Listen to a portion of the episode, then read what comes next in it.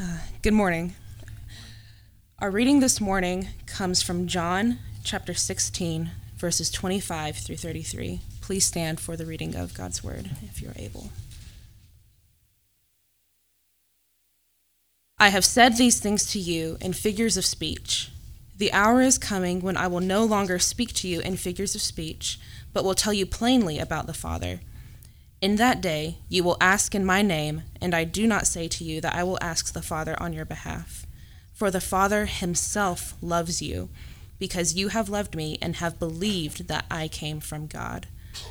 I came from the Father and have come into the world, and now I am leaving the world and going to the Father. His disciples said, Ah, now you are speaking plainly and not using figurative speech. Now we know that you know all things and do not need anyone to question you. This is why we believe that you came from God. Jesus answered them, Do you now believe? Behold, the hour is coming, indeed it has come, when you will be scattered, each to his own home, and will leave me alone. Yet I am not alone, for the Father is with me. I have said these things to you, that in me you may have peace. World. In the world you will have tribulation, but take heart. I have overcome the world. This is the word of the Lord.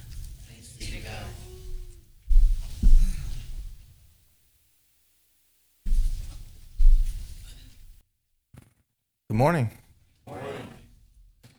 Um, before we dive into prayer, uh, just a quick tidbit about the Jonah class that we're going to be doing. Um, so it'll be off and on for the next five weeks, and it's just a it's more of a Bible study. So we're going to go over an inductive Bible study tool for how you can kind of read the Bible on your own and talk with people. And then we're literally, as a class, just discussing Jonah 1, 2, 3, and 4 um, over the course of the four weeks. Uh, so we invite you to that. That'll start at 9 a.m. next week in the room directly parallel to this one. Um, all right, so let's pray. Um, Father, we are thankful to be here um, on this Resurrection Sunday where we celebrate the Lord Jesus. We celebrate his work, we celebrate his words, we celebrate what he has done for us and what you have done for us. Um, we ask that your spirit would fill us that you would open our eyes to see, you would open our ears to hear, you would open our hearts to believe what you have for us today from John 16. We pray these things in Jesus' name. Amen. So you might imagine a man in a mysterious cloak with his head and his face hidden. He's probably outside in a really foggy background where you can't see anything going on. You might imagine this. And this man he reaches into his cloak and he pulls out a stopwatch because he's old fashioned and he starts dangling it before you. And as it slows down, you can actually read the time. And it reads 3 p.m. You note that the actual time, because you pull out your, your watch or you pull out your smartphone, you note that the actual time is 1 p.m. Um, and you're like, okay, what's going on? This man then describes to you that at 3 p.m., you will have clarity in your life you will have a dramatic increase in relational love in your life. And finally, you will witness an out of this world, indescribable glory. Sounds pretty good. You start thinking to yourself, is it 3 p.m.? This glory that he's talking about. You again, you look at your watch, it's now 1:45 p.m. You wish time could go faster. The man recognizes your anxiety and he says, What's the matter, son? And you reply, I wish I could skip from 2 p.m. to 3 p.m. He then replies, Oh no, that is not how it works. You cannot get to 3 p.m. without going through 2 p.m. The man then pulls out, out of his cloak, a second pocket watch because he's tremendously old fashioned. And this pocket watch reads 2 p.m. In this hour, he describes, your fickle weakness of faith will be exposed. You will also abandon your greatest love. At this, you forgot all about the promise of 3 p.m. of glory, and you cry out, Can I not just skip this hour and just have 3 p.m.? And he says again, Oh no, son, that's not how it works. You cannot get to 3 p.m. without going through 2 p.m. Behold the two hours of Christ. In our text, we have nearly arrived. We are on the precipice and climb 17. We're literally ending 16. It's Jesus' last part of the discourse.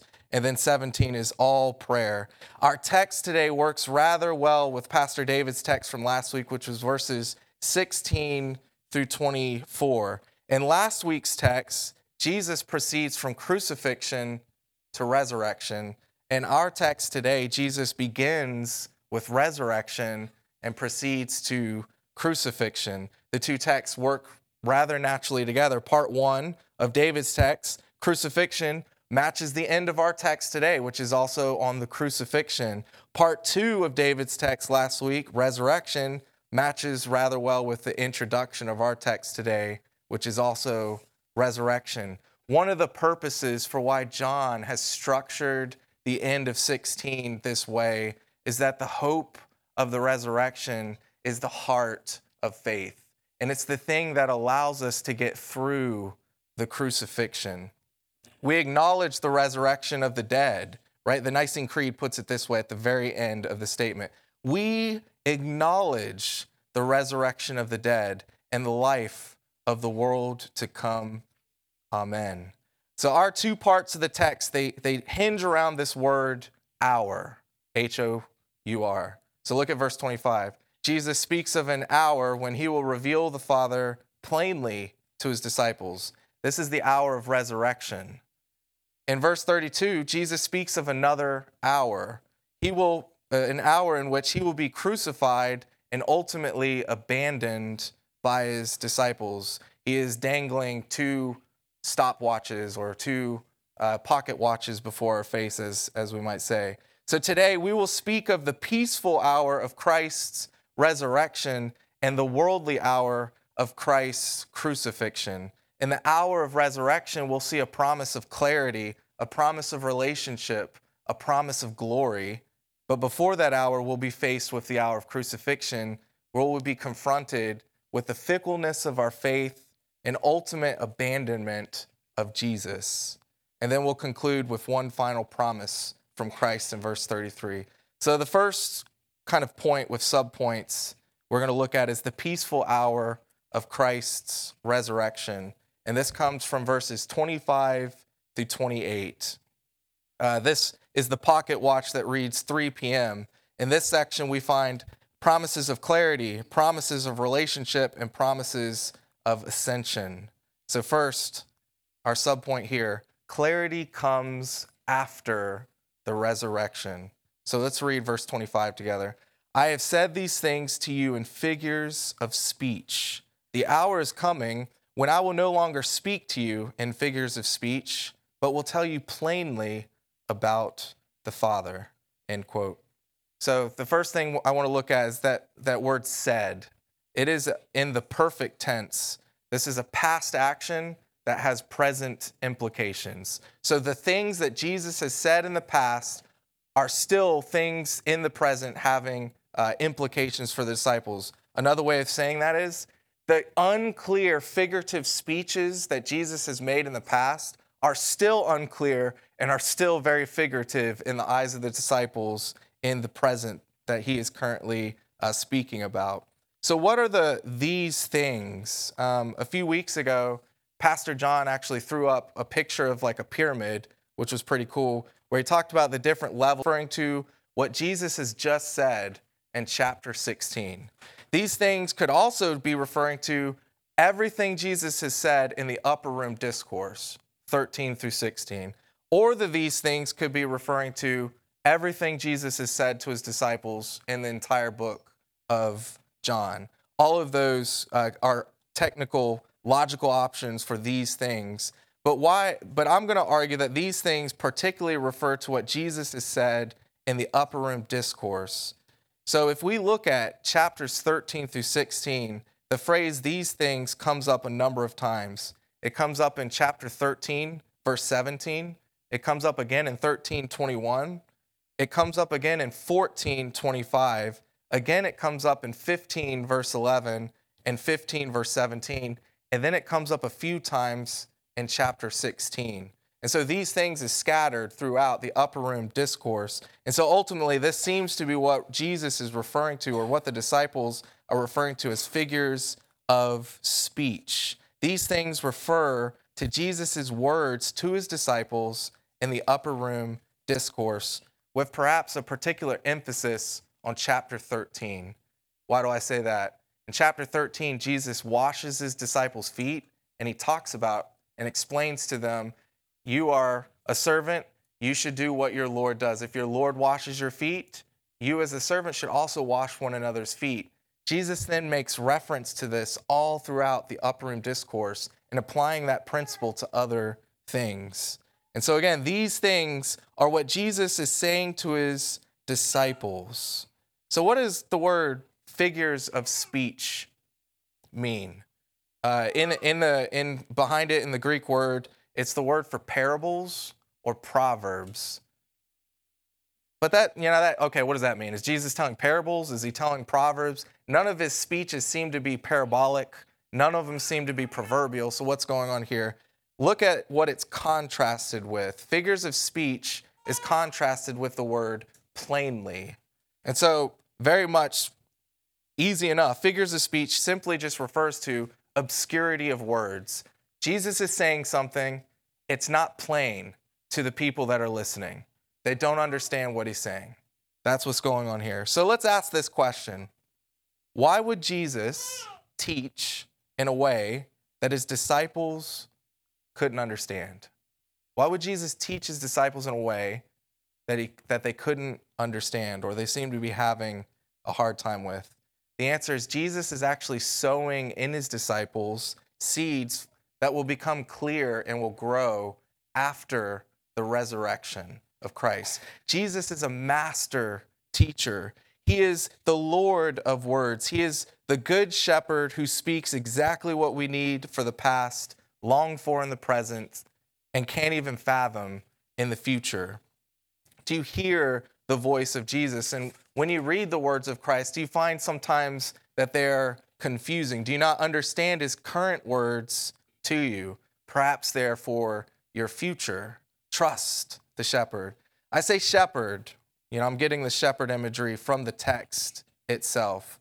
Again, let's look at that word figures of speech. If you flip your Bible back a couple of pages to John chapter 10, you'll see the only other spot in John where figures of speech Jesus used with them, but they did not understand what he was saying to them. In John 10, what Jesus is doing is he's saying, I am the door of the sheep. I am the good shepherd. That's the figures of speech that the disciples they don't understand. And so Jesus is saying those things without them understanding. But yet this text promises something. It promises clarity, not misunderstanding. So look at the very next part of 25. The hour is coming when I will no longer speak to you in figures of speech, but will tell you plainly about the Father. Now, to be clear here, the hour Jesus is speaking of is more, it's more than just the resurrection, it's more of an age. It's the resurrection. It includes the ascension of Jesus to the Father, his return. It also includes him sending the Spirit down to his disciples, but basically, what Jesus is saying, after I am resurrected, there will be clarity that comes with my words. And so we see this. I'll give one kind of really most famous example, probably, of this Luke 24, the road to Emmaus. There's two disciples walking down a road. Jesus had just been crucified. Jesus then has resurrected. He meets them. They don't recognize him. He then speaks to them from Scripture about the Christ that he had to be crucified, that he then had to be resurrected. He then breaks bread with them, and at that moment, they recognize him, and then he leaves, right? And then they say something like this When he did our hearts not burn when he spoke of himself from the scriptures? Clarity comes immediately after the resurrection. But again, this doesn't just refer to the resurrection, it refers to his ascension. It also includes the Holy Spirit to be given. Clarity comes when the Spirit is given to the church. Um, so receive this promise for yourselves, Remedy. Hear this truth that the Spirit will teach you the meaning of Jesus' words. He brings clarity to our Savior's words. And by the way, it's not that Jesus was being unclear, there's something else mucking up the clarity of the words, and we'll talk about that a little bit later. Jesus speaks plainly to us now of the Father. And to now the Father, we're going to turn. So the second one, the second promise that comes out of this text is relationship. Relationship comes after the resurrection. And this is coming from verses 26 through 27. John writes this In that day you will ask in my name, and I do not say to you that I will ask the Father on your behalf. For the Father himself loves you, because you have loved me and have believed that I came from God. End quote. Verse 26 is a bit confusing and, and alarming. If you if you you kind of read it quickly and you're like, you kind of do a double take. It reads as if we began praying in Jesus' name after his resurrection, his ascension, right? We're praying in Jesus' name, and that makes sense. That's pretty normal. We should pray in Jesus' name. But then Jesus says this I do not say to you that I will ask the Father on your behalf. And you're like, wait a minute. I'm praying in Jesus' name, and Jesus is like, yeah, and I'm not going to bring that stuff to the Father. uh, Jesus won't go to the Father. You will find an entire chapter of Jesus going to the Father on our behalf in the high priestly prayer of John 17. But that was before the resurrection. This is referring to after the resurrection. Well, we can go elsewhere in Scripture and see that even now, Jesus, as a man seated at the right hand of the Father, is making intercession for us on our behalf. Romans 8 34, Hebrews 7 25 are two places you could turn to for that. So, what does Jesus mean here? What's he trying to say uh, with this kind of rather alarming uh, piece of imagery? Imagine as a disciple of Jesus, Jesus invites you to his house, and you walk into his house, and he says, Over here's my room. This is where I work, and this is where I sleep, and all that stuff. And you walk into Jesus' room, and you see your picture in a frame, you know, the classic cliche. It's your picture in a frame on his desk, right? and you see little pictures that you had drawn in your immaturity and little writings that you had squabbled in your immaturity, and they're hung up all around on the walls. And you're immediately filled with this sense of, Jesus loves me. He's loved me all the way from immaturity, all the way to where I am, and I can room. My father's room, it's over here. And you're like, you'd heard about the father. You don't really know the father that much. You don't you don't know if the Father loves you quite as much as Jesus. And Jesus is like, come over here. And he opens this door, and you walk into this door of the Father's room, and the room is full of the very same pictures and drawings and writings. And you realize to yourself, the Father loves me just as much as Jesus loves me. Look at verse 27 again, the first part of it. For the Father himself loves you. Repeat that with me. For the Father himself loves you.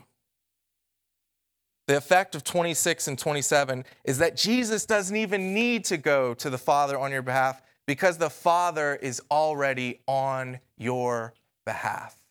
That's what's going on there. John 3:16, right? For God so loved the world that he sent. The sending of Christ, the coming of Christ into the world was nothing other than a result of the Father's love. The Father himself loves you.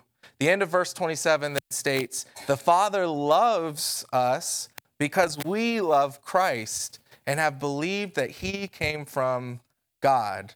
Now, we've done this a couple of times in John. This is not to say that our love and our faith earns the Father's love, because the world that He sent Jesus to was a broken, sinful world that did not love the Father. God's love comes first. But the reason for this is, is our love, the reason our love and our faith is mentioned here, our love and faith is not of ourselves, but it actually comes from the Father. And we'll see that a little bit later, uh, more on that later. Calvin writes this kind of in summary of 27. We have the heart of God as soon as we place before him the name of his son. The asking, this asking of God in the name of Christ and God's willingness to answer prayers is scattered throughout the entire upper room discourse. Prayer is a big thing. We see it in 14, verses 13 through 14. We see it again in chapter 15, verse 7 and 16. And we see it again in chapter 16 and 23, and then also in our text. We see it no more clearly than, again, if you flip over one page, Jesus is with his disciples, praying for his disciples for the entire chapter 17. So here's a little interesting um, thought. Uh, the two asks, so look again at our text. The two asks here are actually different words. They're not the same word behind them. The ask, referring to the disciples asking um, uh, the Father in Jesus' name, this is scattered throughout the upper room discourse, like we just said. But the ask that Jesus says here, I will not ask the Father, this is actually only used in the next chapter in 17 of all the different times where Jesus asks the Father. 17, verse 9, twice, verse 15, and also verse 20, where Jesus is asking the Father on our behalf. By the way, 17 is one of the top two greatest corporate prayer sessions of all time. 17, and then I would throw Pentecost up there as, as another top two. And I did want to take this opportunity specifically to talk about prayer because prayer has been scattered throughout the entire upper room discourse.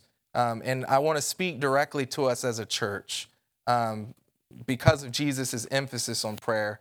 Um, the elders in our vision that we kind of cast, we, ty- we stated the desire to increase our corporate prayer uh, times from monthly to weekly. I would say we're now about a half year, not quite a half year, but we're, we're close to a half a year of switching over to weekly prayer. And the average attendance of corporate prayer has been about eight. Now, this is not me saying condemnation, feel it. That's not what I'm trying to say here. There are many reasons for why people perhaps are not attending prayer, uh, schedule reasons, whatnot. There's all kinds of reasons. I just wanted to mention this. We're going to send out a survey in the next couple of weeks uh, that is going to go out on Google Forms, and it just asks a couple of questions about corporate prayer. And this is for the sake that we can gather information so that we can more wisely plan out corporate prayer, the timing of it, and all those things. But also, we want to hear from you kind of what your needs are in prayer. However, I do want to put this in front of you. If there's not a good reason to not be at corporate prayer, I want to strongly encourage you to make sacrifice to be there, right? When we pray together, we know God answers. When we pray together, we know God hears. When we pray together, it helps us to know one another and to know how to love each other uh, well. And on the precipice of Jesus' crucifixion, the thing that he does next is he prays with disciples for his disciples. And just like Jesus, we need to pray with disciples and for disciples. So let me encourage you just to make sacrifices for that and also fill that um, survey out so that we can better plan it um, as well to meet the most people's uh, schedule needs. Um, all right, our third and final uh, promise from this hour after the resurrection concerns ascension. Ascension comes after the resurrection. And this is verse 28. It says this I came from the Father and have come into the world. And now I am leaving the world and going to the Father. So before transitioning to this, this second hour that, that he's about to talk to, right, 2 p.m. instead of 3 p.m., Jesus gives a very neat summary of both of those hours. Or another way of saying this, he summarizes his entire earthly ministry in verse 28. He came from the Father into the world he's now leaving the world and going back to the Father. Again, reminding us when his coming from the Father, the Father himself loves us. He sent Christ. Where did he send Christ? He sent Christ into the world. Now, I do a weird thing. I read a bunch of old dead guys all the time. And in the early church, particularly the first 600 years, almost every one of the church fathers that I read, when they got to this part of God leaving the Father and going into, into the planet Earth, right? They started saying things like, This is about the eternal generation of the Son. That Jesus is the Son of God, the second person of the Trinity, eternally begotten of the Father. And I'm sitting here like, I'm scratching my head and I'm like, doesn't like him leaving God and him going back to God, that refers to the incarnation and the ascension, not, not as like, you know, his nature as God. But then I was like in God's word, starting to talk about Jesus in that sense. And here's a question that we can ask Who was Jesus before he came from the Father into the world? Doesn't the text imply that he was still around? He didn't just come into existence, God sent him. Martin Luther actually said this this way, and he's basing it off of this text. Um, Christ's going or being sent from the Father means nothing else than that he, the true Son of God from eternity, became a true man and revealed himself on earth in human nature, essence, and form. That he himself was seen, heard, and touched. That he ate, drank, slept, worked, suffered, and died like any other human being. So, Jesus, God the Son, the only begotten of the Father, came down from heaven and was incarnate by the Holy Spirit of the Virgin Mary and was made man. We did an exercise in one of my classes. I teach history, and so church history comes into it. Uh, we're in first three centuries of Rome, so church history really comes into it because Constantine and all that. Um, and one of the exercises was, hey, students, what's the most important part of the gospel? There's low hanging fruit there. Well, obviously, the crucifixion, because we all wear crosses everywhere or maybe it's the resurrection. Those are two kind of low hanging fruit pieces that a lot of people ended up saying, oh, yeah, it's the crucifixion or it's the resurrection. Jesus died for the forgiveness of our sins. Jesus was raised so that we too may have life everlasting. But one of my students took a more ancient church, dead old guy route, and he said this the incarnation. And that's exactly what I was looking for from him. So he, he passed, everyone else failed. I asked him, why did you say the incarnation? And this is what he said because without it, the crucifixion and resurrection wouldn't have happened and would have meant nothing. The crucifixion is infused with value. The resurrection is infused with value because of the person who was crucified and because of the person who was resurrected. And that person wasn't just a man, that person was God the Son, second person of the Trinity. If God the Son didn't become man, the death and resurrection would have no value. Jesus then concludes with the other side of the coin. He came from God, he came into the world. Now he is leaving the world and he's going back to God. Here again, the truth that Jesus became a man brings great value and dear preciousness to not just his coming, but his also leaving. He's going back to the Father. And coming to earth as a man, he makes the Father visible to us. In returning to the Father as a man, he makes us visible to the Father. Now, no longer do we just have God the Son with the Father according to his divine nature, but we have God the Son sitting at the right hand of God the Father forever as a man, sharing our very human nature, making petitions on behalf of us to the Father. Uh, another dead old guy, Bede, um, he's a church father. He said this He left the world behind and returned to the Father because by his ascension he brought the humanity that he had put on to the place of invisible realities. The Father's love for Jesus is now the very love he shares with us by becoming a man. The Father himself loves you. And because he came from heaven and returned, we too can be from heaven and return. Because he died and was raised, we too now can die and be raised to eternal life. If only we could just skip to 3 p.m., right? uh, but we have to go through 2 p.m. And so we're going to turn to the second hour, the worldly hour of Christ's crucifixion. And this is the second half of our text, 29 through 33. Verses 29 through 33 is the pocket watch that read 2 p.m. And here we're confronted with necessary truth for us to grasp if we are to properly get help from Jesus. We need to come to the truth that we ourselves are fickle in faith and that we are prone to abandon the one who loves us. Uh, this is called total depravity. This is uh, an analogy for this is as salt feel, fills every ounce of water in the ocean, so does fickleness, weakness, and sin fill the ocean of our intentions, words, thoughts, and actions, every single one that we've ever taken. We're confronted with this awful truth about ourselves so that we can receive help from Christ. If we want resurrection, we must first be crucified. If we want life, we must die to ourselves. So, the first part that Jesus is focusing on here is that fickle faith comes before the crucifixion. And this should be subpoint A under two. Fickle faith comes before the crucifixion. John writes this in 29 through 31.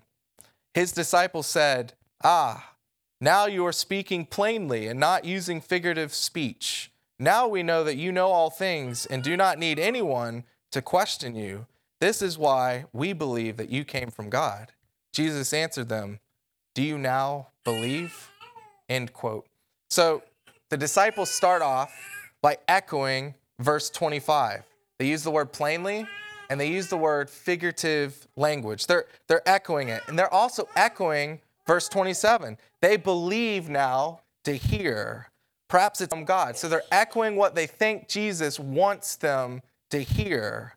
Perhaps it's telling that they don't mention really love for Christ, but we'll, we'll leave that aside. So before delving into what's going on here, I want to share something that was kind of important for me to read this text because, again, we're talking about our nature apart from God, and that's not a happy thing. We're totally depraved. We can't receive help from God within ourselves, right? So I wanted to I wanted you to see something here. Don't skip over the word his. So go back. Look at the very first word. His. It's comforting it's comforting to me to know that John in light of what the disciples are about to do, they're about to abandon Jesus, he still says of the disciples, they are his disciples. We belong to Jesus. That's what's going to carry us through the 2 p.m. hour. So, what's going on in this passage? What's going on in this little chunk of text? The disciples are trying to skip over something.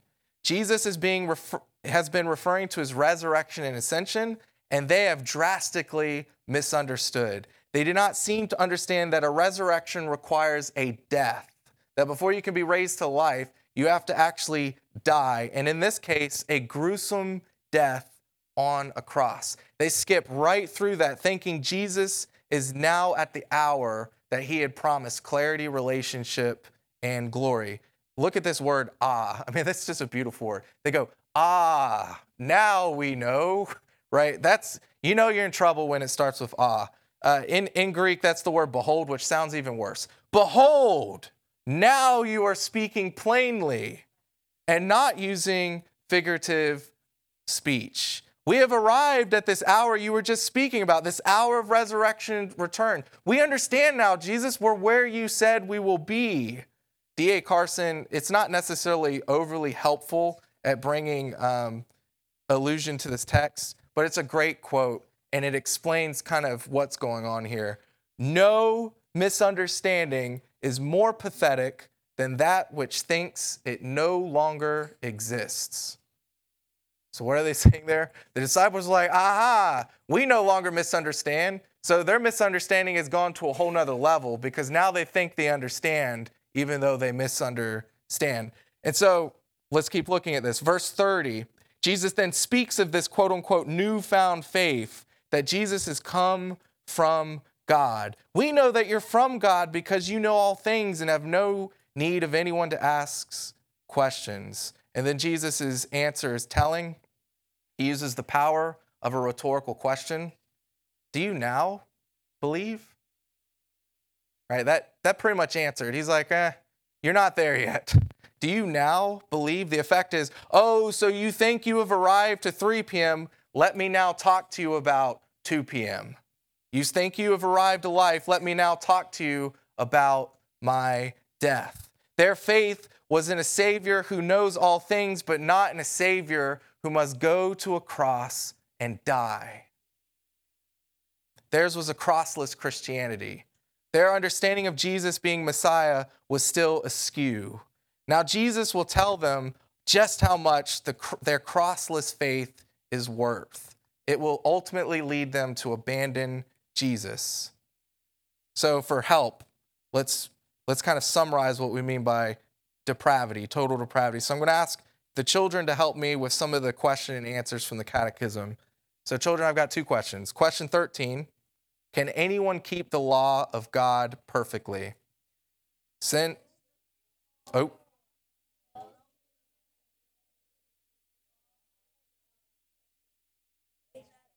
I was wondering if you're going to add the last phrase. Yeah. Since the fall, no human has been able to keep the law of God perfectly, and then we add except Jesus, because technically that's true. Jesus was a human, he kept the law perfectly. All right, question 14. Did God create us unable to keep his law? No, but because of the disobedience of Adam and Eve, we are all born in sin and guilt, unable to keep God's law. This is who we are left to ourselves. We're unable to keep God's law because within ourselves, we have sinned against God and we have no more the ability to keep it. And so we need help outside of ourselves. Jesus goes to the next, you know, if, if it's already bad that we're unable to help ourselves, he's going to the next further, uh, you know, the, the cavern under the cavern here in verse 32. And this is our second point. Abandonment comes before coming. So, verse 32 Jesus answers them, Behold, the hour is coming. Indeed, it has come, when you will be scattered, each to his own house, and will leave me alone. Yet I'm not alone, for the Father is with me. So remember back to 25 and 29, the use of figures of speech, right? That word. We talked about that word only showing up in John 10, right? And that gives us our shepherd language. He's the door of the sheep, He's the good shepherd. That's the last time kind of they misunderstood figures of speech. Well, there's a reason why John wants shepherd imagery to trickle down through this passage. It started in the first half, but here Jesus is now alluding to another shepherd passage. He alludes here to Zechariah 13, verse 7, kind of the second half of it, which says this Strike the shepherd, and the sheep will be scattered. Matthew 26, 31 through 35 is a parallel passage here. It gives us even, even more kind of insight as to what's going on in the inner workings of the disciples. It says this Jesus said to them, You all will fall away because of me this night. For it is written, I will strike the shepherd, and the sheep of the flock will be scattered. Again, Zechariah. But after I am raised up, I will go before you to Galilee. Peter answered them, Though they all fall away because of you, I will never fall away. Jesus said to him, Truly I, I tell you this night, this very night, before the rooster crows, you will deny me three times. Peter said to him, Even if I must die with you, I will not deny you. And all the disciples said the same. And yet Jesus says, I will be struck, and you will all scatter. That's about how much a crossless faith is worth. Nothing. Note the implicit teaching here. True faith comes from above. Note the difference between the disciples here. Jesus dies and they scatter. They run for their lives. They run out of fear. They deny him. Note that and contrast that with the disciples just 40 or so days later after the Holy Spirit comes down and they preach Christ crucified and resurrected to them, not afraid to deny or, or not afraid to die, and celebrating that they had been beaten for Christ. What's the difference there? One was a faith that was rooted in self and could not help itself. the other was a God given, spirit filled faith that came from above. Jesus summarizes the end of this crossless faith as the disciples leaving Jesus, which he quite literally says, Leave me alone. They will leave me alone. A crossless faith is a faith that is overcome by the fear of man. At the first sign of trouble, suffering, danger, it will turn and it will flee in fear. A crossless faith will receive pain from a church and flee it immediately. Brothers and sisters, as we continue to walk through loving one another as a church, as we continue, I mean, I don't know about y'all, but I can speak for myself. I'm, I've probably hurt most people in this room by being a sinner at some point in time or another. And I can say that maybe some of you have hurt me too in, in, in the midst of sin. We have hurt each other, right? That's part of as a church. When we receive hurt from one another, we need to know this Jesus first was hurt by the church. And what did Jesus do for the church when the church abandoned him? He went to the cross and he died for them. I want to take this principle from the upper room discourse back in 13. Jesus said, A servant is not greater than his Lord. Now, he applied it to washing each other's feet, loving each other, serving each other. Later on, he's going to apply it to receiving persecution from the world, right? Jesus was persecuted for the world. If I follow Jesus, I too will be persecuted from the world. I now want to be a little bit bold and I want to apply it here as well. Jesus was abandoned by the church, Jesus was hurt by the church. Jesus died and loved the church. Jesus was misunderstood and abandoned by those who were part of his church, his disciples. He loved them and he died for them. He's an example for us here, but his death is more than an example. It's something that atones for our sins, something that we can't do for one another. And this brings us to our last promise peace and victory comes out from the crucifixion. And this is verse 33. I've said these things to you that in me you may have peace. In the world you will have tribulation, but take heart. I have overcome the world. So, in concluding our text, the entire upper room discourse, minus the corporate prayer session that Jesus is going to have in 17, Jesus gives us two places to be and one promise to keep us going. After verse 32, 33 comes very unexpected. Jesus is like, your, your faith is fickle. You still are a misunderstanding. You're about to abandon me. Oh, and by the way, I promise you peace and victory. What's going on there? You get this idea that the disciples will scatter from Jesus because he's struck dead, right? And then all of a sudden he's promising peace to him. So Jesus gives us two places to be and one promise to keep us going. Uh, let me skip the side note actually. So he begins to speak peace and beyond peace, victory. So let's look at the first, let's look at the two places.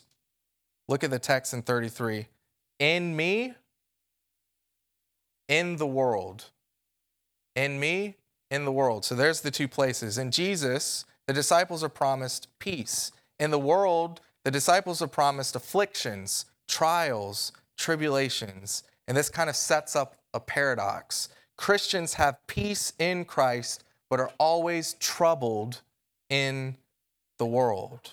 This is our cross that we must bear until Christ returns. We suffer in this world as we pursue the teachings and commands of our Lord Jesus Christ. But what does peace mean here? Because how can you be troubled but also at peace? Right? What does peace mean here? Well, let's ask this question What is contrasted or compared to the world in our text. Look at verse 28 again. In verse 28, Jesus comes from the Father and he goes into the world. And then he leaves the world to go back to the Father. So, what's contrasted is the Father. So, who will we have peace with? We will have peace with God the Father. That's the peace that is promised in Christ. He's not promising that your time in the world will be peaceful. He's promising that your relationship with God will be at peace. You will be reconciled. You will be brought back to God. Well, where do we get that from? So let me, we could preach the gospel here uh, from really anywhere in scripture and it would apply. But I want to go into Zechariah because Jesus just quoted Zechariah 13 7. So I'm going to go into Zechariah 12, verse 10 through 13 1, which is some of the context for Jesus' quoting of Zechariah 13 7. So this is what Zechariah says And I will pour out on the house of David and the inhabitants of Jerusalem a spirit of grace and pleas for mercy, so that when they look on me, on him whom they have pierced, they shall mourn for him as one mourns for an only child, and weep bitterly over him as one weeps over a firstborn. So here we have a description of the crucifixion. And then we have a description of the mourning of the land. Verses 11. On that day, the mourning in Jerusalem will be as great as the mourning for Hadad Rimmon in the place of Megiddo. That's talking about Josiah's death, one of the great kings. The land shall mourn, each family by itself the family of the house of David by itself, and their wives by themselves, the family of the house of Nathan by itself, and their wives by themselves, the family of the house of Levi by itself, and their wives by themselves, the family of the Shemites by themselves, and their wives by themselves, and all the families that are left, each by itself, and their wives by themselves. And then in 13:1 it says, On that day there shall be a fountain opened for the house of David and the inhabitants of Jerusalem to cleanse them from sin and uncleanness. They will look on him whom they have pierced. This is a response of God giving grace and mercy to people. And who was pierced but him who was crucified and had a spear plunged into his dead heart? Truly, he was the firstborn that these are prophesied to weep over. And on that day, the day of crucifixion, there's a fountain opened up for the house of David to cleanse them from sin. The shepherd was struck on the cross and pierced, and out of his side flowed blood and water, a fountain to wash the very people who pierced him of their sins. And Jesus says, In me you may have peace. This is what he means. But not only do we have peace here, he goes to a precious promise as well. Look at the very last words of the upper room discourse. But take heart, I have overcome the world.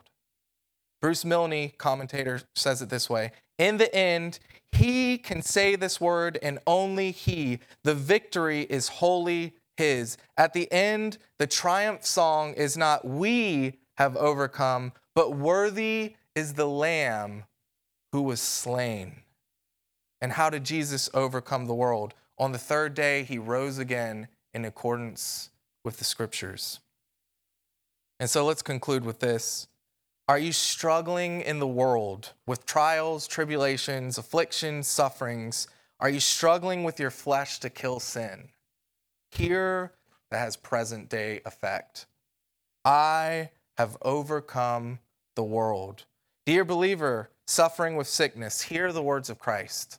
I have overcome the world. Dear believer, fed or, or filled with bitterness uh, to, towards someone, hear the words of Christ. I have overcome the world. Dear believer, struggling with lust and purity, Christ has overcome overcome the world. Dear believer who has anger in your heart, Christ has overcome the world. Believer, maybe you're struggling with unbelief and doubt. Christ has overcome the world. Maybe you're feeling alone. Maybe you're feeling abandoned by your family or your friends. Christ has overcome the world. Maybe you're struggling with finding purpose in your job.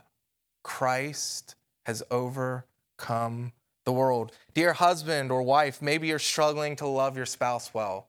Christ has overcome the world. Dear parents, maybe you're struggling with patience and gentleness towards your children. Christ has overcome the world. Whatever our sin, our weakness, our hurt might be, bring it to the fountain and wash it away in the wounds of Christ. Quit the crossless faith Don't try to skip 2 p.m. to get to 3 p.m. Go to the cross and hear Christ proclaim through the resurrection, I have overcome the world. And now we're going to end as Jesus ends the upper room discourse in chapter 17 with what Bruce Milne called the holy work of prayer. Let's pray.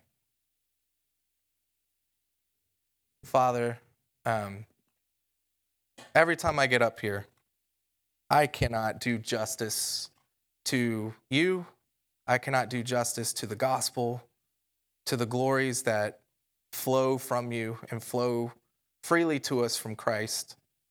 I pray that you would cover my weakness, the weakness of my words, the fickleness of my faith, the proneness of my own soul to seek refuge in another.